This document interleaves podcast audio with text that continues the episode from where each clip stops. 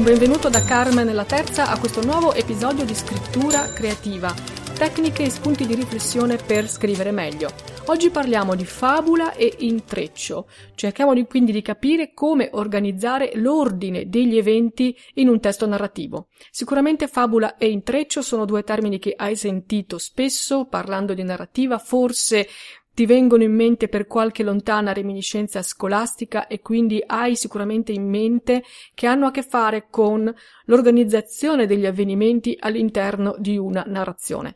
Infatti questo è il punto. Ogni autore ha la libertà di scegliere in quale ordine presentare i fatti narrati all'interno del suo testo. Può descrivere gli avvenimenti seguendo scrupolosamente il loro ordine cronologico reale oppure può decidere di anticipare alcuni eventi futuri o di spiegare eventi passati. Insomma, come autore hai la libertà di organizzare la successione della narrazione come vuoi, giocando appunto con fabula e intreccio. Vediamo dunque subito che cosa sono la fabula e l'intreccio e qual è la differenza tra l'una e l'altro.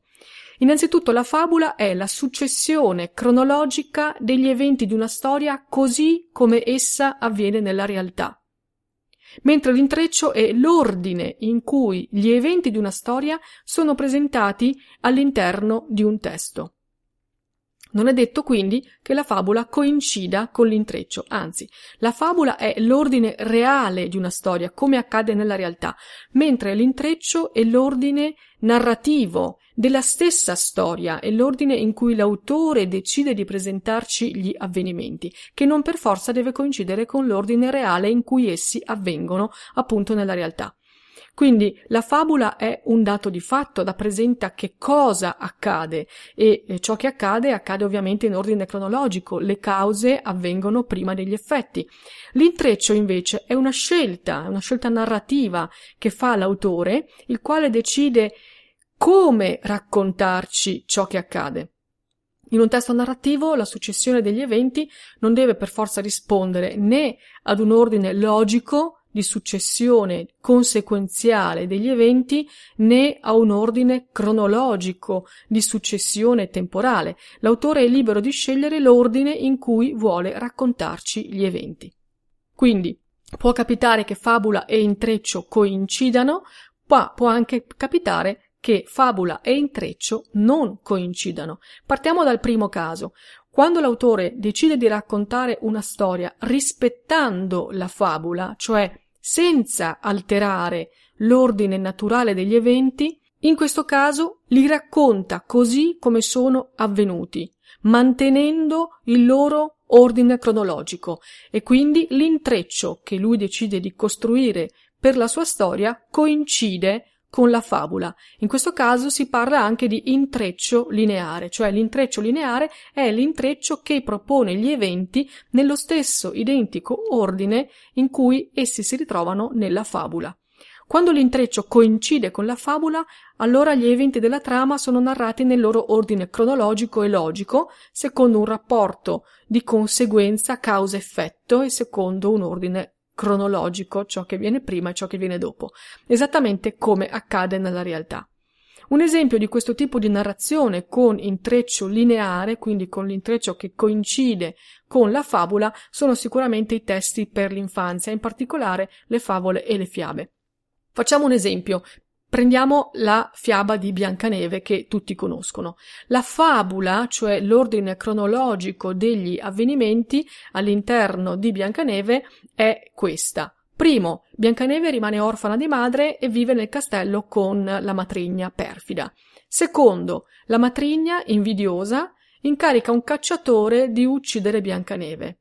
Terzo, Biancaneve viene liberata dal cacciatore e trova ospitalità presso i sette nani nel bosco. Quarto, la matrigna, travestita da vecchia, avvelena Biancaneve con una mela. Quinto, un principe libera Biancaneve dal maleficio e i due si sposano e vivono felici e contenti. Ovviamente ho riassunto la fiaba in nuclei narrativi principali. Questo è l'ordine in cui avvengono gli fatti se questa fosse una storia vera, avverrebbero in quest'ordine, quindi questa è la fabula. In realtà la fiaba è narrata esattamente in questo stesso ordine, cioè l'intreccio coincide con la fabula. Gli avvenimenti vengono raccontati nello stesso ordine in cui avverrebbero se la storia fosse vera. Quindi l'intreccio di Biancaneve corrisponde alla fabula. In genere si dice che un testo che viene scritto con un intreccio lineare è un testo più semplice. Ecco, io non sono del tutto d'accordo con questa affermazione. Di sicuro la maggior parte dei testi per l'infanzia, come appunto ti ho detto, le fiabe, le favole, sono scritti con intrecci lineari perché sono più facili da seguire per chi li deve leggere o per chi li deve ascoltare. Tieni conto infatti che la maggior parte dei testi per l'infanzia sono pensati per un pubblico prescolare, cioè un pubblico che non legge ancora o non legge pienamente in autonomia, quindi le fiabe e le favole, per esempio, sono pensate anche per piccoli ascoltatori, quindi bambini che ascoltano qualcun altro che legge per loro, ascoltano qualcuno che racconta loro le storie. Quindi Seguire un intreccio lineare è più facile per chi non ha sotto gli occhi il testo, per chi deve soltanto ascoltarlo. Comunque seguire un intreccio lineare che coincide con la fabula è più facile per un pubblico di bambini, un pubblico non adulto. Ma questo non significa che scrivere una storia con un intreccio lineare sia necessariamente più facile, soprattutto se parliamo di testi più complessi, romanzi più articolati e non racconti brevi o fiabe o favole, proprio perché non si gioca con l'intreccio, allora una storia raccontata con un intreccio che coincide con la fabula deve trovare stimoli nuovi per tenere desta, per tenere sveglia l'attenzione del lettore. Ed è quindi questo il motivo per cui io dico che non è vero che scrivere testi con intrecci lineari sia per forza più facile di scrivere testi con intrecci elaborati proprio perché mancando il gioco dell'intreccio si devono trovare altre strategie per catturare l'attenzione del lettore. Vediamo quindi i casi in cui fabula e intreccio non coincidono. Questo avviene soprattutto per rendere più avvincenti le storie, più interessanti, per catturare, come dicevo prima, l'attenzione del lettore, per mantenerla desta questa attenzione, quindi per mantenere alto un certo livello di suspense. Questi sono i motivi che portano gli autori a non rispettare l'ordine cronologico della fabula e a costruire i loro testi secondo un intreccio articolato che preveda quindi degli sfasamenti temporali.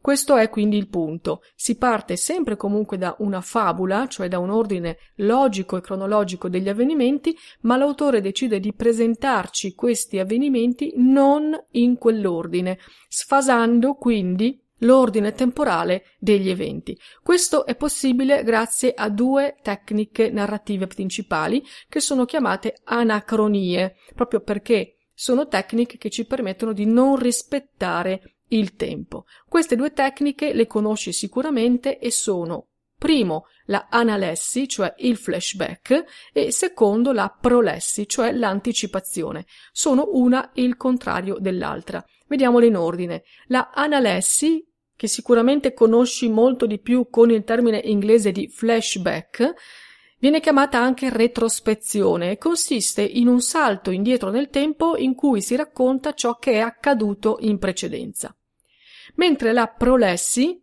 che con un termine inglese viene chiamata flash forward, oppure viene detta anche anticipazione, è la tecnica opposta perché consiste in un salto in avanti nel tempo, per cui si racconta ciò che avverrà in futuro.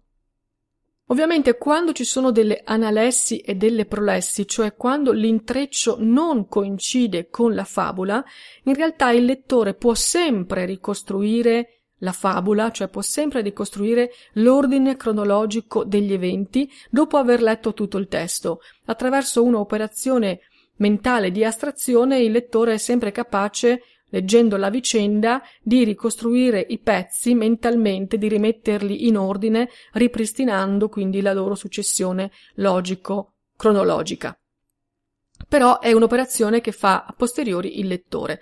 L'autore invece decide di non presentare gli eventi in ordine cronologico, ma di giocare appunto con questi sfasamenti, con questi scostamenti temporali. Allora, un esempio di analessi, cioè un esempio di flashback famoso, è l'Odissea di Omero. Se noi vogliamo vedere qual è la fabula, cioè l'ordine cronologico della vicenda, possiamo dire che primo Ulisse organizza l'inganno del cavallo e causa quindi l'incendio della città di Troia. Dopo, quindi secondo punto, Ulisse scappa con i compagni da Troia e vaga per anni nel Mediterraneo. Dopo, quindi ancora in successione temporale, terzo punto, Ulisse approda sull'isola dei Feaci ed è accolto nella reggia del re Alcinoo. Ancora dopo, quarto passaggio, durante il banchetto organizzato in onore di Ulisse, a tavola con il re, Ulisse racconta ad Alcinoo tutte le sue avventure precedenti come è arrivato quindi in quell'isola. Dopo, Ancora un altro passaggio temporale, Ulisse riprende il suo viaggio e giunge finalmente a Itaca. Infine, ultimo passaggio, a Itaca Ulisse trova l'isola e la reggia invasa dai proci, li sconfigge e infine riabbraccia sua moglie Penelope. Questo è l'ordine cronologico in cui avvengono i fatti, quindi questa è la fabula. In realtà però il racconto di Omero, quindi il testo dell'Odissea, non ci presenta gli eventi in quest'ordine. Anzi, il racconto di Omero ha un incipit in medias res. Come abbiamo visto quando abbiamo parlato degli incipit, è un modo molto avvincente di cominciare un testo, collocarci subito nel bel mezzo degli avvenimenti e poi eventualmente ricostruire gli antefatti. Ed è quello che accade proprio nell'Odissea. L'Odissea si apre con un concilio degli dei che finalmente si accordano sul permettere ad Ulisse di tornare a casa e quindi di smettere di farlo girare a vuoto per il Mediterraneo e Ulisse quindi naufraga sulla sponda dell'isola dei Feaci. Allora l'intreccio parte da quello che per noi prima era il terzo punto, cioè Ulisse approda sull'isola dei Feaci ed è accolto nella reggia del re Alcino. Da qui si parte, dopodiché c'è il banchetto, che Alcino organizza in onore del suo ospite e da lì, durante il banchetto, parte il racconto di Ulisse. È proprio seduto a tavola con Alcino che Ulisse ripercorre tutto ciò che gli è accaduto in precedenza, cioè parte un lunghissimo flashback in cui Ulisse racconta l'inganno del cavallo, l'incendio della città di Troia, la sua fuga con i compagni, tutte le sue peripezie per il Mediterraneo. Una volta poi arrivati di nuovo, come dire, a far coincidere la narrazione del passato con il presente della vicenda, lasciata la reggia di Alcino, Ulisse si rimette per mare e finalmente raggiunge Itaca, dove poi sconfiggerà i proci e riabbraccerà la moglie. Allora tutte le avventure per mare di Ulisse, quella che noi chiamiamo in senso stretto l'Odissea di Ulisse, sono narrate in realtà dal personaggio stesso come racconto che lui fa durante il banchetto nella reggia dei Feaci e quindi costituiscono un lunghissimo flashback che occupa proprio gran parte del poema. In questo caso, allora, nel caso dell'Odissea, la analessi, cioè il flashback, è una struttura portante di tutto il testo, è proprio fondamentale per l'organizzazione del testo stesso. In realtà ci possono essere dei flashback molto più brevi, molto più piccoli ed è per questo che le retrospezioni, cioè i flashback, le analessi, chiamale come vuoi, sono usate moltissimo. Trovi flashback brevi in modo continuo nella maggior parte dei testi. In genere si usa un flashback per spiegare la provenienza di un personaggio, per spiegare le vicende personali che ne hanno segnato il carattere, oppure per spiegare gli antefatti della storia in modo che il lettore possa capire come si evolve e capire le dinamiche successive della storia e la sua evoluzione.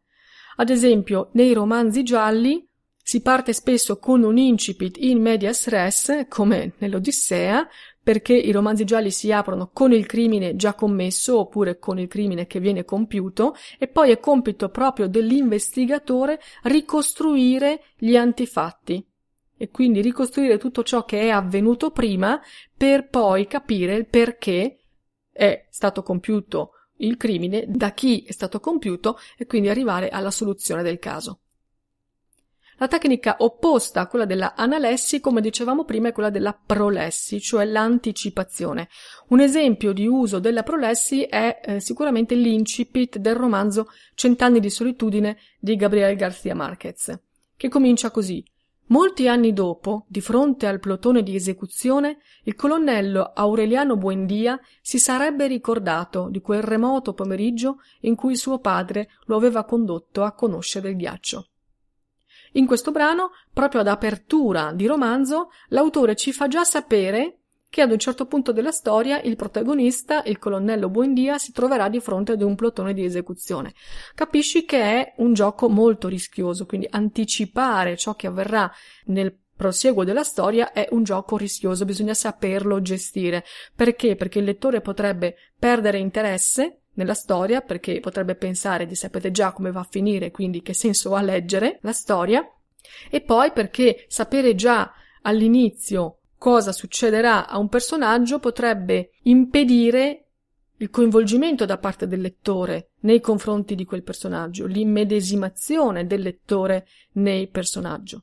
Quindi è un gioco delicato, usare l'anticipazione non è facile. Marquez è bravo, ovviamente Marquez è un maestro della narrativa perché lui ci dice e non dice. In questo caso sono le primissime righe del romanzo, ci dice già che il colonnello Buendia si troverà di fronte a un plotone di esecuzione, ma è troppo presto per noi per decidere di lasciare la storia, abbiamo appena cominciato, anzi siamo incuriositi da questa anticipazione e questa curiosità sarà proprio la spinta che ci porterà a leggere tutte le pagine del romanzo, che sono anche molte, proprio per arrivare a scoprire perché il personaggio si ritroverà davanti ad un plotone di esecuzione e soprattutto come andrà a finire. Essere di fronte a un plotone di esecuzione può significare la morte, ma potrebbe anche significare poi un colpo di scena che fa scampare alla morte. Quindi questa leva di curiosità ci spinge ad andare avanti. Nel caso delle prolessi, delle anticipazioni, spesso i fatti anticipati vengono poi ripresi, ampliati durante la narrazione, soprattutto se riguardano i personaggi principali come nel caso del colonnello Buendia. Altre volte invece alcune prolessi, alcune anticipazioni sono fatte rispetto a personaggi non protagonisti, personaggi secondari, oppure riguardano episodi non centrali del racconto e quindi poi non trovano ulteriore sviluppo. Sono delle anticipazioni che l'autore fa solo a beneficio della curiosità del lettore, solo per fargli sapere brevemente, in velocità, come andrà a finire una linea secondaria del racconto. Però, proprio perché è difficile gestire le anticipazioni, queste sono molto meno frequenti rispetto ai flashback nei testi narrativi. Come ho detto prima, anticipare un evento può generare delle false aspettative nel lettore, che poi invece potrebbero essere smentite dalla storia, può bruciare la curiosità del lettore anziché stimolarla e può allontanare il lettore dal personaggio invece di avvicinarlo e farlo sentire coinvolto. Quindi, se vuoi utilizzare delle prolessi anche tu, stai molto attento perché ci vuole cautela, bisogna anticipare quel tanto che basta per incuriosire il lettore, ma non troppo per rovinargli poi la sorpresa. In genere le prolessi funzionano meglio nei testi umoristici, perché è più facile raccontare, anticipare come va a finire la storia di un personaggio se poi si vuole raccontare questa storia in chiave comica, perché anche se sappiamo già come andrà a finire, quello che ci divertirà sarà leggere tutte le vicissitudini che il personaggio dovrà affrontare per arrivare al finale. Quindi nei eh, testi comici dove spesso è presente il punto di vista esterno di un narratore onnisciente può funzionare anche l'uso delle prolessi. Oltre però alle analessi e alle prolessi, cioè oltre ai flashback e alle anticipazioni, che sono sicuramente le due tecniche principali usate per giocare con lo sfasamento temporale tra fabula e intreccio, c'è un'altra possibilità. Un'altra possibilità che ci permette appunto di creare uno scarto tra l'ordine cronologico degli eventi così come accadono nella fabula e l'ordine degli eventi che invece l'autore stabilisce nel suo intreccio. Questa terza tecnica è la tecnica del montaggio alternato. Con il montaggio alternato si possono fare tre cose. Si possono alternare scene che si svolgono contemporaneamente, si possono alternare punti di vista diversi su una stessa scena, oppure si possono alternare sviluppi diversi a partire da una stessa situazione iniziale. Vediamo tutti e tre questi casi. Nel primo caso, quindi, alternare scene che si svolgono contemporaneamente. In questo caso l'autore può raccontare prima le vicende di un personaggio, poi tornare indietro sulla linea del tempo e raccontare cosa è avvenuto nel frattempo a un altro personaggio. Questo accade perché nella realtà gli avvenimenti succedono in parallelo, nello stesso momento due personaggi hanno le loro vite che procedono, ma nella narrazione non è possibile raccontare due storie contemporaneamente. Quindi se un autore vuole raccontare cosa succede a un personaggio e poi a un altro, due personaggi che non vivono insieme, che non affrontano eventi insieme, non può fare altro che raccontarli uno di seguito all'altro, quindi dovrà mettere in fila eventi che invece nella realtà sono contemporanei. Un esempio è il caso dei Promessi Sposi. Manzoni nei Promessi Sposi dedica prima molti capitoli a raccontarci tutte le avventure di Renzo a Milano, che cosa succede a Renzo a Milano durante i giorni della rivolta. Poi però ritorna su Lucia, che nel frattempo era stata rapita e portata al castello dell'innominato. Gli avvenimenti quindi di Renzo a Milano e di Lucia nel castello dell'innominato sono contemporanei dal punto di vista della linea del tempo, ma non possono essere raccontati contemporaneamente, bisogna per forza raccontare prima gli uni e poi gli altri. Questa è una alternanza di scene che si svolgono contemporaneamente, quindi è una tecnica di montaggio alternato. Il secondo caso in cui si può usare il montaggio alternato, come dicevamo, è quello in cui si voglia alternare non fatti che accadono contemporaneamente ma raccontati in sequenza, bensì punti di vista diversi su una stessa scena. In questo caso immagina una scena che venga raccontata da due punti di vista diversi. In genere sono i punti di vista di personaggi diversi che assistono alla stessa scena ma che ovviamente ne hanno una visione personale e quindi distinta. Allora anche in questo caso ciò che nella realtà accade in uno stesso momento nella narrazione non può essere narrato contemporaneamente. Nella narrazione c'è bisogno di tempi successivi per raccontare prima come viene vista la scena dal personaggio A, poi come viene vista la stessa scena dal personaggio B e così via. Un esempio è Lord Jim, il testo di Joseph Conrad, in cui l'incidente del Patna, della nave Patna, viene raccontato prima dal narratore esterno in terza persona, che racconta l'incidente e il fatto che Jim abbandoni la nave, poi questo stesso episodio viene raccontato di nuovo, però questa volta in prima persona, da un personaggio, dal personaggio Marlowe, che racconta lo stesso incidente però dal suo punto di vista. Anche qui abbiamo quindi un montaggio alternato. Il terzo caso in cui abbiamo detto si può usare il montaggio alternato è quello in cui si voglia alternare sviluppi diversi di una stessa situazione iniziale. Allora in questo caso l'autore racconta come può cambiare lo sviluppo di una stessa scena iniziale a seconda dell'intervento di fattori casuali. Allora non ci sono due episodi contemporanei da narrare in sequenza, non ci sono due vite di due personaggi distinti da narrare prima una, poi l'altra.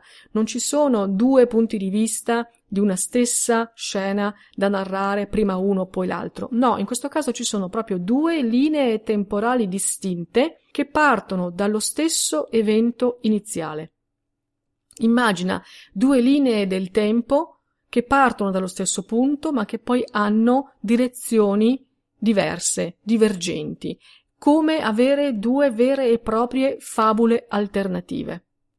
È il caso del romanzo Vita dopo vita di Kate Atkinson, un romanzo in cui viene narrata sempre la storia della protagonista, ma ripartendo più volte da capo, dalla sua nascita. Ogni volta la storia della protagonista cambia a seconda di quello che succede, di eventi storici o familiari particolari, per cui il romanzo alla fine è costituito da una serie di vite alternative che lei può vivere a seconda dei casi del destino. È una sorta di continuo sliding doors. Se hai visto il film Sliding Doors del 98, un film famoso, lì la protagonista poteva avere un destino diverso a seconda se riusciva a prendere la metropolitana in tempo oppure no. Quindi in questo caso possiamo avere sviluppi diversi di una stessa situazione iniziale, ipotesi di vita, ipotesi di futuro diverse a seconda di un cambiamento di qualche dettaglio. Ecco, Dover narrare, voler narrare questi sviluppi ti richiede per forza l'uso di una tecnica di montaggio alternato perché non li puoi narrare contemporaneamente. Partirai ogni volta dal punto iniziale e seguirai la vicenda nello sviluppo A, dopodiché ritornerai al punto iniziale e proporrai una seconda variante per vedere dove va a finire la storia seguendo un'altra direzione e così via. Bene, dunque, per capire quanto e come un autore può giocare con il proprio testo e con questi sfasamenti temporali, quindi può giocare con gli eventi della favola, giostrandoli per trovare l'intreccio migliore per la sua storia, voglio citarti l'esempio di Raymond Queneau, che nei suoi esercizi di stile racconta addirittura in 99 modi diversi la stessa vicenda. Se non hai il testo di Queneau, su Libroza puoi trovare il link ad un file PDF gratuito del libro nella traduzione di Umberto Eco. Ora, queste 99 varianti non sono varianti dell'intreccio, è chiaro, in realtà le 99 varianti sono varianti linguistiche, varianti di parole, in cui l'autore si diverte ad usare figure retoriche oppure diversi registri linguistici. Però noi oggi parliamo di fabula intreccio e quindi io voglio citarti due varianti di queste in cui si gioca appunto con l'ordine degli eventi nella storia. La storia raccontata è molto breve. Nella variazione numero 1, che si intitola Notazioni, abbiamo la storia raccontata secondo uno sviluppo cronologico degli eventi. Quindi, nella prima variazione, il racconto procede in ordine cronologico. L'intreccio è lineare e coincide con la fabula. Il testo è questo. Sulla S, in un'ora di traffico, un tipo di circa 26 anni, cappello floscio con una cordicella al posto del nastro, collo troppo lungo, come se glielo avessero tirato. La gente scende. Il tizio in questione si arrabbia con un vicino. Gli rimprovera di spingerlo ogni volta che passa qualcuno. Tono lamentoso, con pretese di cattiveria. Non appena vede un posto libero, vi si butta. Due ore più tardi lo incontro alla Cour de Rome, davanti alla Gare Saint-Lazare. È con un amico che gli dice dovresti far mettere un bottone in più al soprabito. Gli fa vedere dove, alla sciancratura e perché. Ecco, il testo è tutto qui. In questo racconto abbiamo un intreccio lineare che coincide con la fabula perché gli avvenimenti vengono narrati nell'ordine cronologico in cui accadono. Primo evento, il narratore sale sull'autobus nell'ora di punta e nota un giovane. Secondo evento, il giovane litiga con un vicino perché a suo dire lo sta spingendo. Terzo evento, non appena si libera un posto a sedere, il giovane vi si butta. Quarto evento, due ore dopo, il narratore rivede lo stesso giovane davanti alla stazione. Quinto evento, il giovane è in compagnia di un amico che gli dice di far mettere un bottone in più sul soprabito. Quindi qui abbiamo un intreccio che coincide con la fabula. Nella variazione numero 5 degli esercizi di stile di Queneau abbiamo invece la riproposizione della stessa storia raccontata tutta al contrario. Infatti la variazione numero 5 si intitola Retrogrado. Te la leggo. Dovresti aggiungere un bottone al soprabito, gli disse l'amico. L'incontrai in mezzo alla Cour de Rome, dopo averlo lasciato mentre si precipitava avidamente su un posto a sedere. Aveva appena finito di protestare per la spinta di un altro viaggiatore che, secondo lui, lo urtava ogni qualvolta scendeva qualcuno. Questo scarnificato giovanotto era latore di un cappello ridicolo. Avveniva sulla piattaforma di un S sovraffollato di mezzogiorno. Come vedi qui gli eventi sono disposti in ordine inverso rispetto alla fabula, partendo dall'ultimo in ordine cronologico e risalendo al primo. Perché qui viene raccontato, primo, che il giovane è in compagnia di un amico che gli dice di far mettere un bottone in più sul soprabito. Poi che il narratore sta assistendo a questa scena davanti alla stazione due ore dopo aver lasciato l'autobus. Poi che sull'autobus il giovane si era buttato a sedere non appena si era liberato un posto poi che il giovane aveva litigato con un vicino perché lo spingeva e infine che tutto questo avveniva su un autobus nell'ora di punta sul quale si trovava anche il narratore. Come vedi nell'esercizio di Queneau viene ribaltato completamente l'ordine cronologico degli eventi. La concatenazione degli eventi della storia viene proposta proprio a ritroso, una sorta di retromarcia che dal fondo risale fino al principio. È ovviamente un esercizio di stile, è raro trovare testi complessi impostati con un intreccio del tutto a ritroso, del tutto retrogrado come questo. Però quello che vorrei invitarti a fare oggi è provare a smontare il tuo testo per reinventare la disposizione degli eventi e controllare se l'intreccio che hai deciso di utilizzare è davvero l'intreccio migliore per il tuo testo. Molto probabilmente, infatti, se tu stai scrivendo un libro, il tuo intreccio è nato spontaneamente, forse non ci hai riflettuto molto, hai inserito qua e là alcuni flashback per inserire i ricordi dei personaggi o per inserire antefatti, per spiegarne il carattere, per spiegarne il loro ruolo nella vicenda, ma non ti sei chiesto veramente se volevi seguire la fabula oppure no, se volevi rispettare l'ordine cronologico degli eventi oppure no. Siccome però qui stiamo parlando proprio espressamente di fabula e intreccio, vorrei che tu ti fermassi a riflettere e vorrei che tu valutassi se davvero l'intreccio che hai impostato è il migliore per la tua storia, perché non esiste un solo intreccio possibile. L'esercizio di stile di Queneau ce lo dimostra. Non dare per scontata la trama del tuo libro e prova invece a giocare con fabula e intreccio. Il mio consiglio è questo, smonta la tua vicenda in tanti passaggi quanto sono gli avvenimenti fondamentali. Scrivi ogni passaggio, quindi ogni nucleo narrativo su un foglietto separato e poi usa questi foglietti per costruire il tuo ordine, per costruire il tuo intreccio. Avrai quindi tanti foglietti in fila come se fossero i vagoni di un treno e il treno nel suo complesso sarà il tuo intreccio. Allora, se disponi i foglietti in ordine cronologico, otterrai un intreccio lineare, cioè un intreccio che coincide con la fabula. Se invece sposti alcuni foglietti e ricostruisci poi il tuo treno con un ordine diverso dei vagoni, per dire così, otterrai un intreccio nuovo. Ti faccio l'esempio con la fiaba iniziale di Biancaneve che ho citato prima. Lì abbiamo visto come la fiaba tradizionale è narrata con un intreccio lineare, cioè seguendo l'ordine della fabula. Uno Biancaneve rimane orfana e vive nel castello con la matrigna. 2. La matrigna invidiosa incarica un cacciatore di uccidere Biancaneve. 3. Biancaneve viene liberata dal cacciatore e trova ospitalità presso i sette nani. 4. La matrigna travestita da vecchina avvelena Biancaneve con una mela. 5. Un principe libera Biancaneve dal maleficio e i due vivono felici e contenti. Questo è l'ordine della fabula e questo è l'ordine dell'intreccio. Noi però potremmo divertirci a cambiare l'ordine degli eventi per creare un nuovo intreccio. Per esempio, potremmo utilizzare la analessi, cioè il flashback. In questo caso potremmo costruire la storia in questo modo.